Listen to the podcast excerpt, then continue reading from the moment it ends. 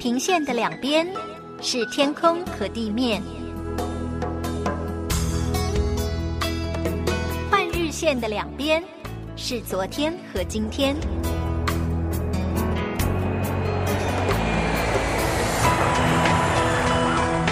我们在同一个国度，但在不同的地方，超越语言，超越时间，看上帝的爱如何开始，没有结束。国度换日线。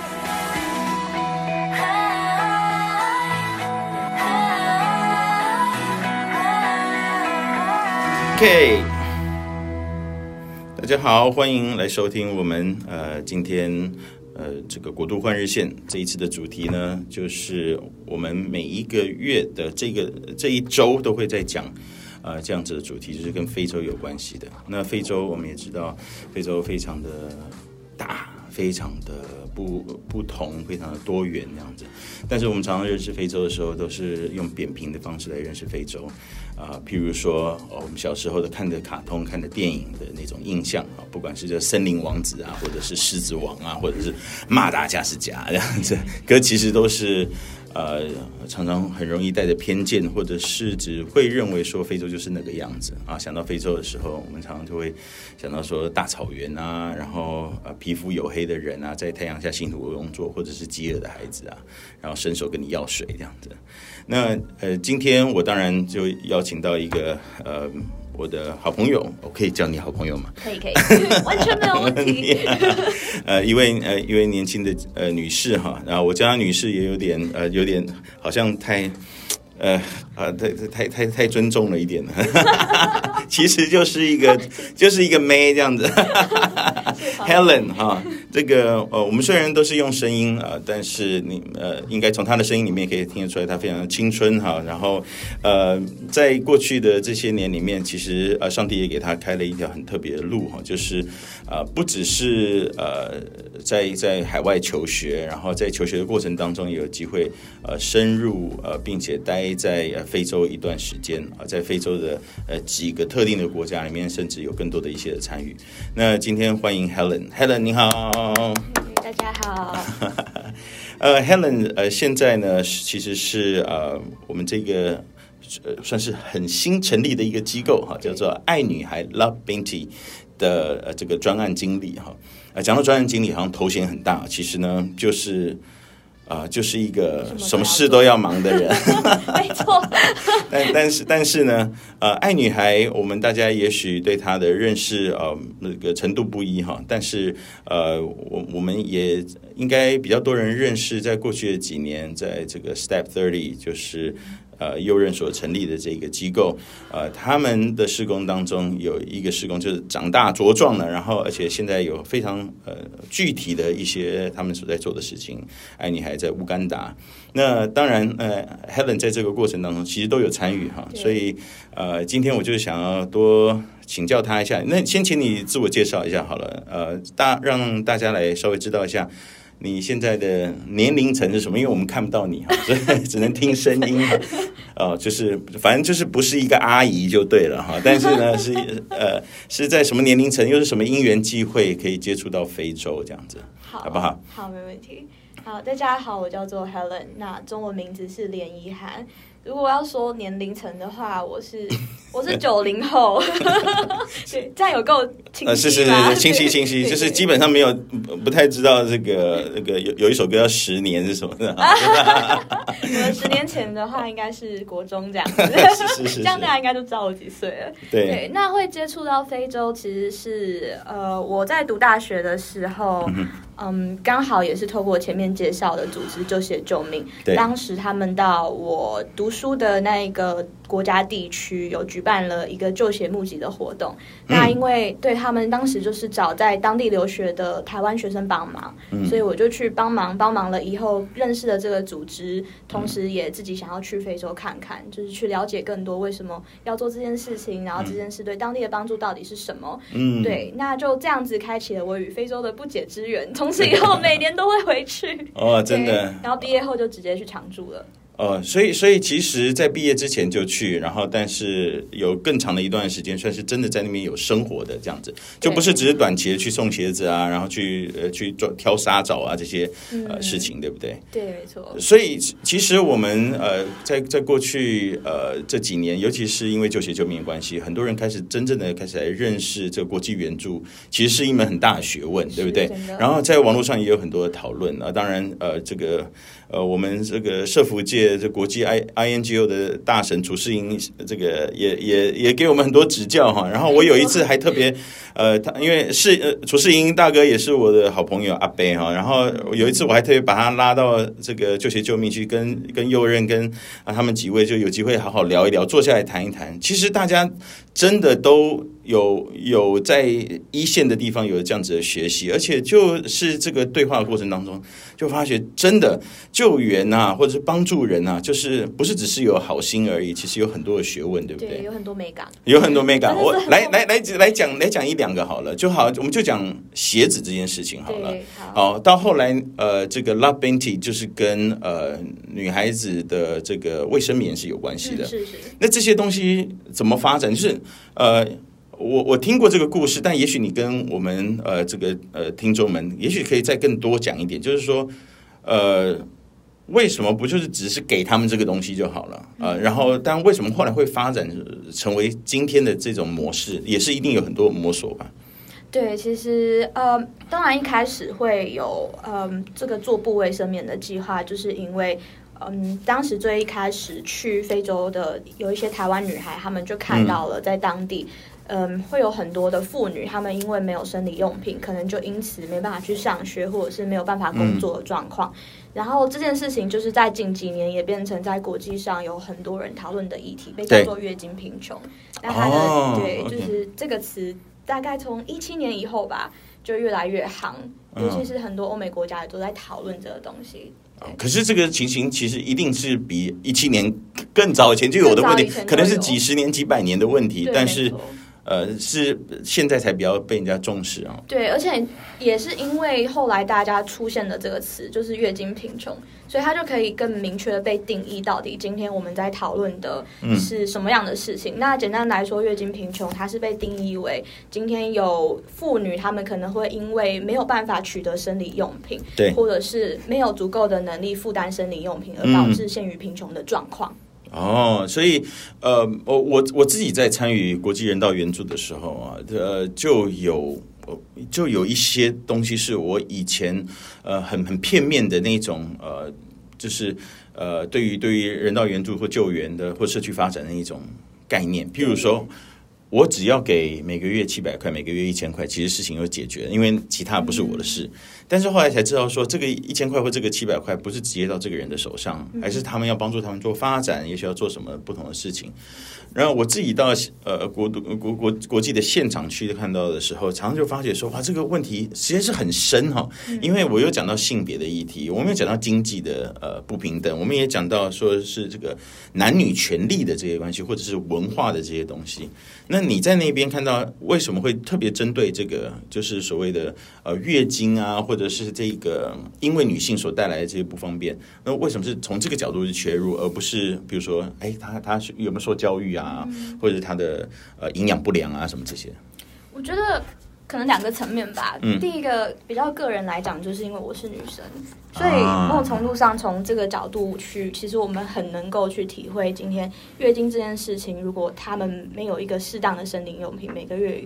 会有多么不方便？嗯，然后再来就是，呃，我们在那边看到的状况就是，妇女其实是她整个家庭里面很重要的一个核心角色。嗯，因为今天包括像是农耕这种工作，在台湾大家讲到耕作，可能想到的是一个。男性的角色，可是其实，在当地很多去做耕作这件事情的是妈妈，是是是是。是，对对对，还有背背的孩子去的，还有是什么，就是然后去市集啊什么的，对对对，对，对，很多事情其实都是妇女在做。嗯，那从这个层面上来看，我们发现今天如果可以先帮助妈妈的话，其实它是可以直接影响到整个家庭的，那个影响力的扩散非常的快。对，所以就这些原因加起来，会让我们觉得今天如果我们要去当地真的有什么改变的话，应该要先从妇女女开始着手。对对对对对，我觉得这个切入点哈，跟男性的观观点或者男性主导观点其实是很不一样的。就是嗯，我我觉得，而且是也也跟也跟年纪会有一点关系，因为因为就是。如果是大人的话，或者是小孩的话，那他所面临面对的挑战可能就是不太一样的。对可是同时同一时间也跟呃，你到底是要救急还是要救穷，两种呃。程度它大概也是不一样的。我想，我想拉回来一点，尤其是特别想要，啊、呃，我特别喜欢 Helen 她写的东西哈。如果你们有机会可以加她脸书的话，或者 Instagram 的话，还有写的很多很多的呃，她在那边的好像是日记啊，或者有一些是反省啊，有一些应该不是日记，因为你现在回来台湾了，你就是回回回忆录嘛，就是回头去回头去对，还有一些心得反省心得啊，debrief 哈，就是其实 debrief 对任何的这个。呃，国际援助或者人道救援这些东西，其实是很重要的。就是你做完一件事以后，你怎么样去反刍啊？过去的这些事情，我所做的事情，到底是真正的帮助人，还是有呃可以值得呃再思考的地方？等等等等。嗯、那像你看到了很多东西，其实都蛮深的哈。呃，有点超龄的感觉哈，这至少以我来说的话哈，就我们平常想的东西都比较，也许比较肤浅。就譬如说，譬如说，你你会提到说，他呃，在在在，尤其是在东部非洲看到特别多的，就是这种。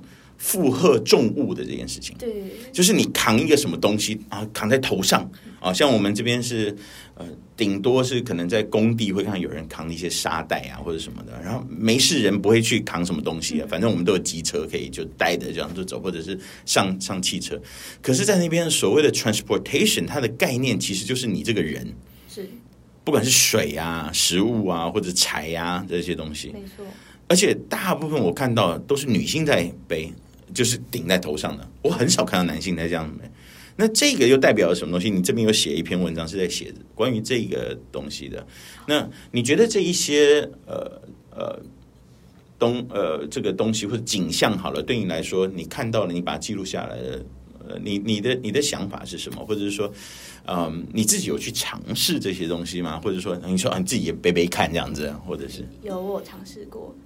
脖子脖子快，脖子很不舒服，这这真的很不舒服。那他们是从小练的，对，对他们真的是从小练，而且呃，我有时候看到那个，就是我们如果今天开车过去，然后在一片荒原里面，有一个妈妈走在路边，头上扛着东西走路，对其实有时候我看着那个画面，心里是觉得感动的。嗯，就一方面会觉得。他就是，这就是他的生活方式。嗯、那他可能不得不，或者是也许我们看着他会觉得他很辛苦，但他自己可能习惯了也说不定。然后另一方面就是会觉得说，哇，怎么有办法人类可以就是上帝的设计，然后他可以头东西顶在头上，他甚至双手不用去支撑。哎，真的，真的。然后就是那整个力与美的感觉，其实为母则强的那种。对对对对对，就是心里看完，就是他会觉得那个画面其实是很感人这样子。对，而且而且。有有的时候再配上那个那个环境啊，呃，那个呃那个呃这个风一吹过来，那个土这样啪飞起来，然后然后它那个色彩非常非常鲜艳哦，然后他扛着这个东西，这个背上又背着一个孩子，然后什么，就是觉得说哇，这个就我我们用我们用我们懂的话来讲的话，就是。这样子的女性真的真的很有肩膀呢，嗯，对不对？就是会我会想到一个是客家文化的字吗？应景啊，真的真的想到你你的颈一定要硬，要不然那个会受伤的。真的很对，我们没有练过，真的是没有办法扛太久。那我们讲一下你在非洲的时候住的呃一些经历和感觉，好不好？好啊，就是啊你在你。呃，你在肯亚有待过，你也在乌干达有待过。你刚刚又提到了伊索比亚，那呃哪里待的最久？乌干达待的最久。乌干达待的最久。然后、哦、其实台湾也越来越多对乌干达有一些认识。在对最近台湾也有一些呃乌干达的学生嘛，对不对？在台湾，嗯，那所以你在乌干达那边，呃，多我们让我们多认识一下乌干达，好不好？嗯，好啊。就是他讲什么语言？他们是讲英文吗？还是？呃，乌干达有特别的，我相信它一定有部落的语言，但是它的 official language 是它的官方语言是英文跟 Swahili，那还有卢干达也是官方语言。那虽然就是 Swahili 是官方语言，可是其实呃乌干达人本身不爱讲这个语言，就反而很奇怪，因为乌干达卡在肯亚跟刚果中间，南边是坦桑尼亚，这几个国家都讲斯瓦希里，就是唯独乌干达就是不爱讲。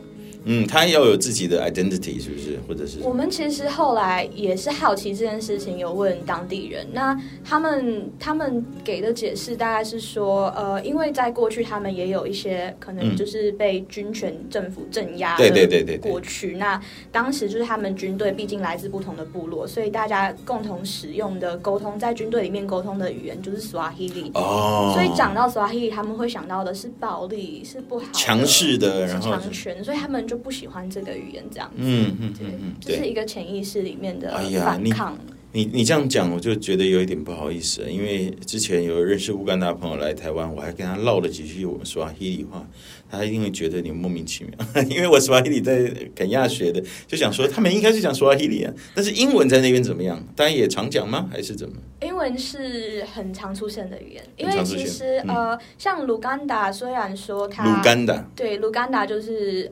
卢甘哎，甘达语。对，如果大家去查维基百科，它应该会写甘达语。Uh-huh. 就这个语言，其实呢，它是首都附近那个部落的语言啦。那以前是一个非常强大的王国，oh. 叫做布甘达王国。哦，不是 不是，我们 我们大家瓦坎达，不对 对对，瓦坎达其实是真的，他们有参考蛮蛮多东非的这种背景图腾，或者是这个，没错，就是。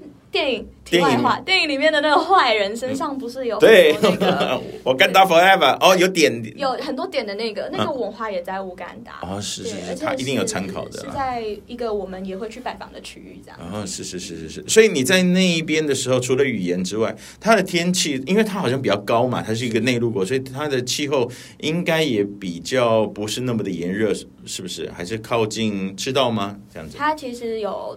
呃，赤道有穿越乌干达，对，对，可是它完全不热，它的天气就是台湾的春春天跟秋天那种感觉吧，就白天高温可以到二十八、二十九度左右，不过晚上就会降到十八度，大概是这样子。为什么大家一一直以来对于非洲的印象，很多的时候是啊干渴啊、饥饿啊、战争啊这些的综合体啊？呃，我想也应该是有一定的脉络和原因哈，可能也跟呃国际援助的机构大部分的时候在在 portray 的这个这个需要的时候需要这样子，但是我我也发现说，其实在，在在非洲有很多国家，其实它的物产是非常非常丰富的啊，呃。当然，呃，如果我们我们想象这个复仇者联盟的瓦干达的时候，你就会觉得啊，那个国家太强了。但当然不是只是这样子，但是我也知道是有差别的，因为有的国家真的是穷山恶水。我像我去苏丹的时候，就是非常非常干涸啊、沙漠啊等等等等，连寸草不生这样子。呃，在在呃东 Ethiopia 啊，伊索比亚的东东部，呃，也是这样子，靠近索马利亚那个地方。但是到了一些地方的时候，它这个像像刚果啊，像什么那个它它的它的水量什么是非常非常大的哦。这个乌干达我不知道是不是也是物产也是非常非常丰富。至少我们在肯亚的时候，我们在肯亚的时候其实有见面哈，我看不出来说他们呃这个种不出东西或者是什么，就是呃是很可是却又是非常贫穷或者是很不平均，或者是真的有这种营养不良的情况。为什么会这样子呢？就是说，意思是说，你明明可以种得出东西，但是你却有的人是饥饿或者是贫穷的。就如果要我去解释这件事情的话，啊，当然是要听你解释。对，因为我觉得这个东这个议题其实背后牵涉的很复杂，是主要应该就是资源跟机会的分配不均。是是是，对，因为比如说，呃，他的确，嗯，他们。你要说他饿不死，也是真的饿不死。对，可是可是问题是，今天他在种植作物的时候，很多时候当他嗯他没有足够的资源或者是知识跟技术的话，嗯，你给他再好的地，他其实都没有办法种出太多的东西。嗯，或者是说，今天他可能像我们自己在肯之前在肯亚偏乡看到的状况，就是他可能过去因为一些政府决策或者是殖民时期的关系，他所有的农夫其实都是佃农。然后他们就是死死的被绑在那整个制度的最底层。那他一个月给的薪水都是上面的机构发的，不会太多，可能他一个月就是只有几百块、几千块台币这样子而已。那他们全部都只种单一的作物，都只种玉米。那玉米一年可能就是三个月的收成，因为他们吃的是 maize 嘛，就是玉米粉做的那个像乌咖喱那种东西。没错，没错，就是淀粉的东西。那可是他今天三个月的收成卖出去有钱赚，接下来的九个月他都在饥饿跟贫穷中度过，嗯，就会有像这样子很不平均的状况。就像咖啡，咖啡明明是全世界第二大的出进，就是那个出口的贸易产产品嘛，可是咖啡小农是很穷的。嗯，对啊，对。那那你觉得这件事情，呃，有没有可能是跟跟这方面的知识或教育有关系？就是不足。呃，或者说，好像大家旁边人种玉米，那我好像也只能种玉米，那我也不知道。呃，一个是这个，那第二个当然也会有人说，呃，以以他这个优，就是呃这个这个优生学的角度来看，说就是他们就比较懒啊什么的。就我觉得这是一个蛮蛮 mix 的一件事情啊，就是会有一些民族性啊，或者呢，就不要讲说比较懒，对吧？就是说啊、呃，比较 lay back 啊，对他来说啊，没有什么关系。有没有这种的情况呢？说解释吗？还是还是我们有没有观察到？对，对，你的观你的观察，你你的观察，你的观察。我觉得其实其实就这跟世界上任何其他地区都一样，今天一定有人是比较懒惰的，可是其实他们有很勤奋的人。嗯，一定的。对，我们一样会遇到，就是他真的是超级努力，他超级想要改变他的生活，可是他就是找不到对的方式跟资源，嗯、没有管道让他去改变。是是是是是，所以这也是为什么会有。这样子的机构必须要存在，对不对？这我我我我想，呃，在这个顺藤摸瓜哈，讲讲有有关于国际援助的这些议题，嗯、呃，在那边我相信你也看到很多这种国际援助的机构啊，有大的有小的，有有跟信仰有关系的，也许跟信仰没有关系的，有有的是联合国的，有的是私人的这样子，有是国家的，有的就是就是 NGO 型的这样子。那你在那边的观察是说，大家在那边做的事情。嗯，你会怎么样评价呢？就是说，嗯，你看呢，一个是效果，第二个是说，嗯，会有什么差别吗？还是你会觉得说，哦，是是有比有的是比较有效率的，有的是好像只是呃。就是找个事情做这样子哦，譬如说当地的人啊，他自己觉得种田或者什么好像都赚不了什么钱，那我去开一个 NGO 好了，有没有这样子？我是说，你的观察跟我们讲一下。我们在那边看到的就是 NGO 真的是一个很庞大的产业，非常庞大。然后呃，就像我安身立命的方式是是，完全对，就是就是，而且这件事情很有趣，就是比如说在台湾，你跟大家说你做 NGO 做慈善，大家会觉得那。就是你可能就是薪资微薄，嗯、就是微薄的过日子这样子，不太会是什么赚大钱的方法。啊、是是是，可是在，在在乌干达或就是很可能，也许其他非洲国家也都是这样子。嗯、对他们来说，进 NGO 是一个。很棒的职涯规划，对，因为 很光宗耀祖的，没错没错，全家一起有东西吃。对，就是就是因为因为一般来说这些 NGO 都来自外国嘛，那他可以其实给的待遇也相对比较好，他们就会觉得这是一个非常好的就是工作。对，那甚至在他们的大学都已经到了可能硕士层级的这一些课程里面啊，老师们想办法教他们都是怎么样去死背一些。呃，像是联合国的各式各样的哦宣言或者是啊，对啊，就是永续发展目标这些东西背起来。他说，因为你今天要去 NGO 面试，人家会考，然后他们就是整个教学体制好像就是想要把大家就是往 NGO 送这样子。那今天你如果在 NGO 工作，大家就会觉得哦，那你就是中产阶级，是是，对，生活过得不错。哇，这个其实会是恶性循环的，对不对？对，其实。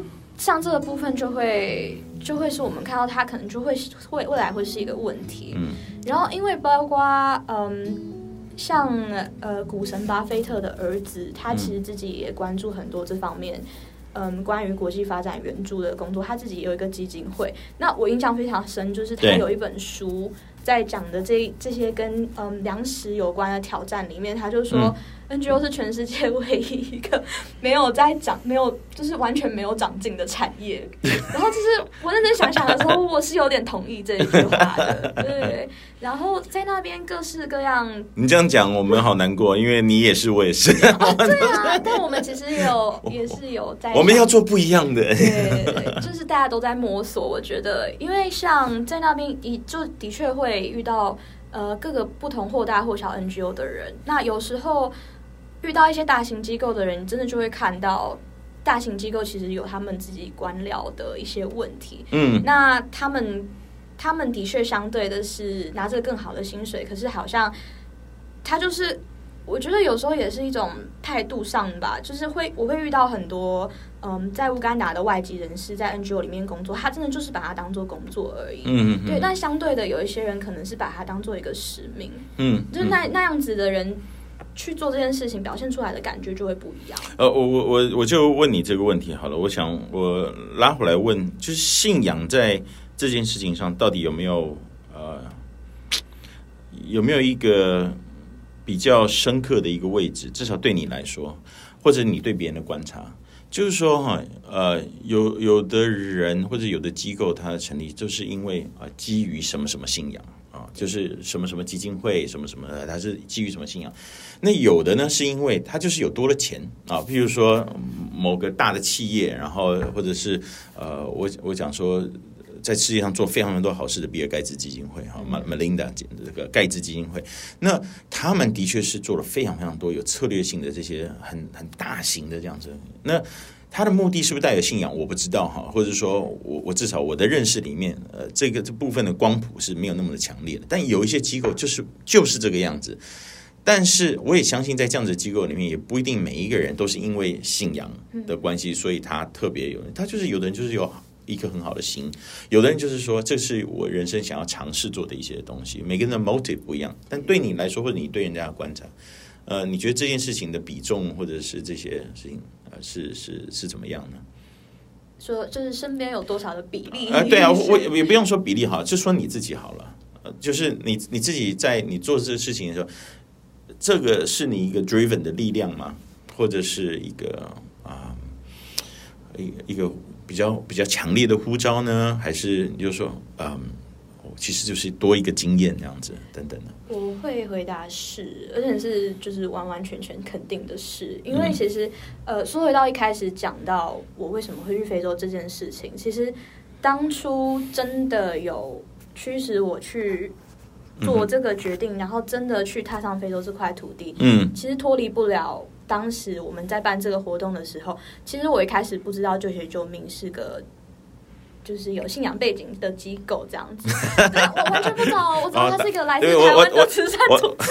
我，我，我打电话给悠人一下，你们实在太世俗了。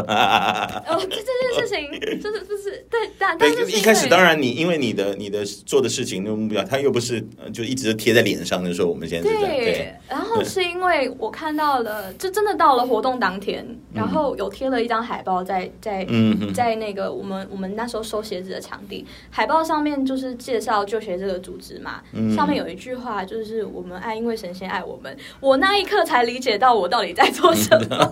对，然后我觉得真的就是因为看到那句话以后，就觉得 OK，好，那我现在有点了解为什么今天我会做这样的事情。那原来背后是有这样子的意义存在，所以它是因为这个东西让我会更想要去非洲去看到底这件事情是怎么样的，可以去改变到地球另一边的人的生命。对对对，哦我我我问你一个，呃，我想也也最后我要要收一个尾了，但是我希望以后还有更多的机会跟你再讨论这些东西，我觉得这个可以讲一整天哈。嗯，就是有很有有有一些话会什么一一秒惹恼，NGO 工作者，就是譬如说，就是呃。呃，这个你自己所在的地方，不管今天是哪里哈，啊，今天你是在香港、中国大陆、台湾，或者是在美国，哦，我们这边的人也需要帮助这样子。然后为什么要去帮助世界上另外一头的人？哦，这件事情是一一秒可以惹恼这样子。对，对你跟我常常会有这种，对，那人家，譬如说你去哪里演讲，人家问你这个问题，或者是 challenge 这个问题，你怎么回答？我觉得蛮幸运的哎，就还没有啊，他们都对你很好，当面当面 当面用这个问题跟我对峙。但我我通常过去如果有类似的问题，我会回答的方式是，嗯，有一个很标准的回答，我觉得大家都会使用，就是过去台湾其实我们也曾经走过现在非洲发展的路，那当时也是有很多。呃，来自外国的宣教士也好，或者是各式各样的 NGO 工作者也好，他们今天带着这个使命，他们愿意来到这块土地去奉献，然后让台湾可以变成现在这个样子。嗯。那为什么今天我们不能出去做一样的事情？那从更大层面角度来说，其实这整个世界上，不管发生什么事情。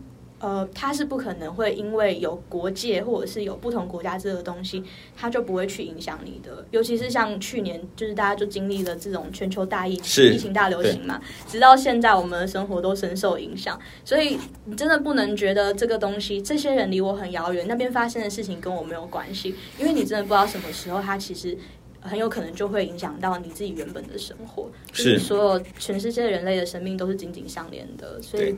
不应该这样子去区分，这是他们的事，然后我们的事为什么不帮助我们这里这样子？Very good，国度换日线，我们每一个礼拜其实我们都会讲不同的主题哈。那每个月的第一个礼拜，呃，我们都会想要呃聚焦在非洲哈。第二个礼拜我们想要聚焦在欧洲，第三个礼拜我们想要聚焦在全世界的穆斯林世界，第四个礼拜讲全球的华人。那呃，很高兴今天是 Helen 哈，呃。连一涵啊，女士 在我们当中，呃，其实啊，我我跟她的认识都呃都在一些很奇怪地方和场合这样子哈，呃，我记得我们在呃在肯亚跟伊索比亚的边界哈，这个呃见面哈，然后想说哇，一个一个女孩子这个大老远的来到世界上另外一头哈，我还记得我我们有一次还是约在香港的某个。呃，地铁站的外面的早餐店还是什么？美美美上对 Maxine 哈，这这个。呃，对，呃，也也很也很特别。现在他他的办公室哈，也在呃我所办公我的办公室的旁边哈，所以这是很很很特别的一个一个一个机会。我想你可以服务呃，或者是继续走这条路的呃时间还很长哦，因为你的呃人生的这个呃这个 career 基本上才算是才刚刚开始哈。那像我们，我不能讲说我自己是迟暮 十年，但是已经已经 been there done that 走走了走了很多很远。但是我们一直想要看到的事情是说，这件事情绝对不可能就只有我们自己来做，或者说我自己有热情，这件事情就可以持续下去。一定是要感染更多的人，让更多人有刚刚你讲的这个就是世界村，然后我们有这个呃 global citizenship 啊，就是这种全球公民的这种概念。我想这些东西才是我们真正的，比如说现在新的课纲也好，或者是下一代的华人的教育也好，我觉得是一个非常非常重要的一点。其实我们都是 interdependent 哈，就是我们其实需要彼此。呃，最后有没有呃一一点结论呢？要跟我们大家分享的？我想呃问你一个小问题，好，呃，但是可能需要大答案哈，就是你觉得哈，给予和自立之间哈，啊，就是呃给鱼吃和教人钓鱼，还有更。当然，这只是一个比较肤浅的解释哈。但是，给予和自立之间，你觉得，嗯，我们可以怎么样子啊来来看这件事情，或者说，我们可以站在什么样子的角度，才能够看到这种长期的 sustainability 在一个有需要的地方发生这样子？我觉得给予跟自立两件事情本身是不相违背的，uh-huh. 因为今天如果是在一个很紧急危难的状况下，给予其实是必要的。对。那但是迈向自立的过程里面，就是要它会变成说是更复杂的，怎么样去嗯从从给予的过程里面转变成一个它可以回馈的机制。是。对，所以变成说。今天从单纯的我们给予他，要变成他也是一个可以给予的人，而且他要愿意去给予。嗯，对，大概是这样子的感觉。希望我们大家都可以成为更愿意给予，或者是更愿意帮助人家自立的人哈。就其实呃，不只是呃，在那一那一刻，我想要帮助这个人，我觉得能够陪伴他一起啊、呃，走一段旅程，然后看到别人好像是一个嗯。呃 Cultivate 啊，就是浇灌，然后渐渐的自己的成长，然后你接下来最好是以后我不需要再去管它，或者是这好像这个才是真正很很完美的一个结果。但是常常这就需要时间，需要耐心，还有很多很多的时候必须回到我们自己的那个 root 那个为什么这么做，那个 why 的那个里面。好，今天非常谢谢 Helen，谢谢你的时间。有机会的话，还会再邀请你。然后，当然邀请啊，我们的更好、更更多的好朋友啊，不管是爱女孩的朋友，或者是现在。我的好兄弟还在 还在非洲的 Isaac 啊，就是来听听看呃，他在那边的故事，真正的现场的这个直播哈，因为我们呃受到很多的呃这个这个局限哈，尤其是现在疫情的关系啊，这个我现在要要买机票要去做什么，其实都是很困难的一件事情啊，就要安排这些呃基本上都是都是很有挑战的，但是我相信呃我们在做的事情呢，其实上帝都纪念。好，谢谢，拜拜，跟大家拜拜。线。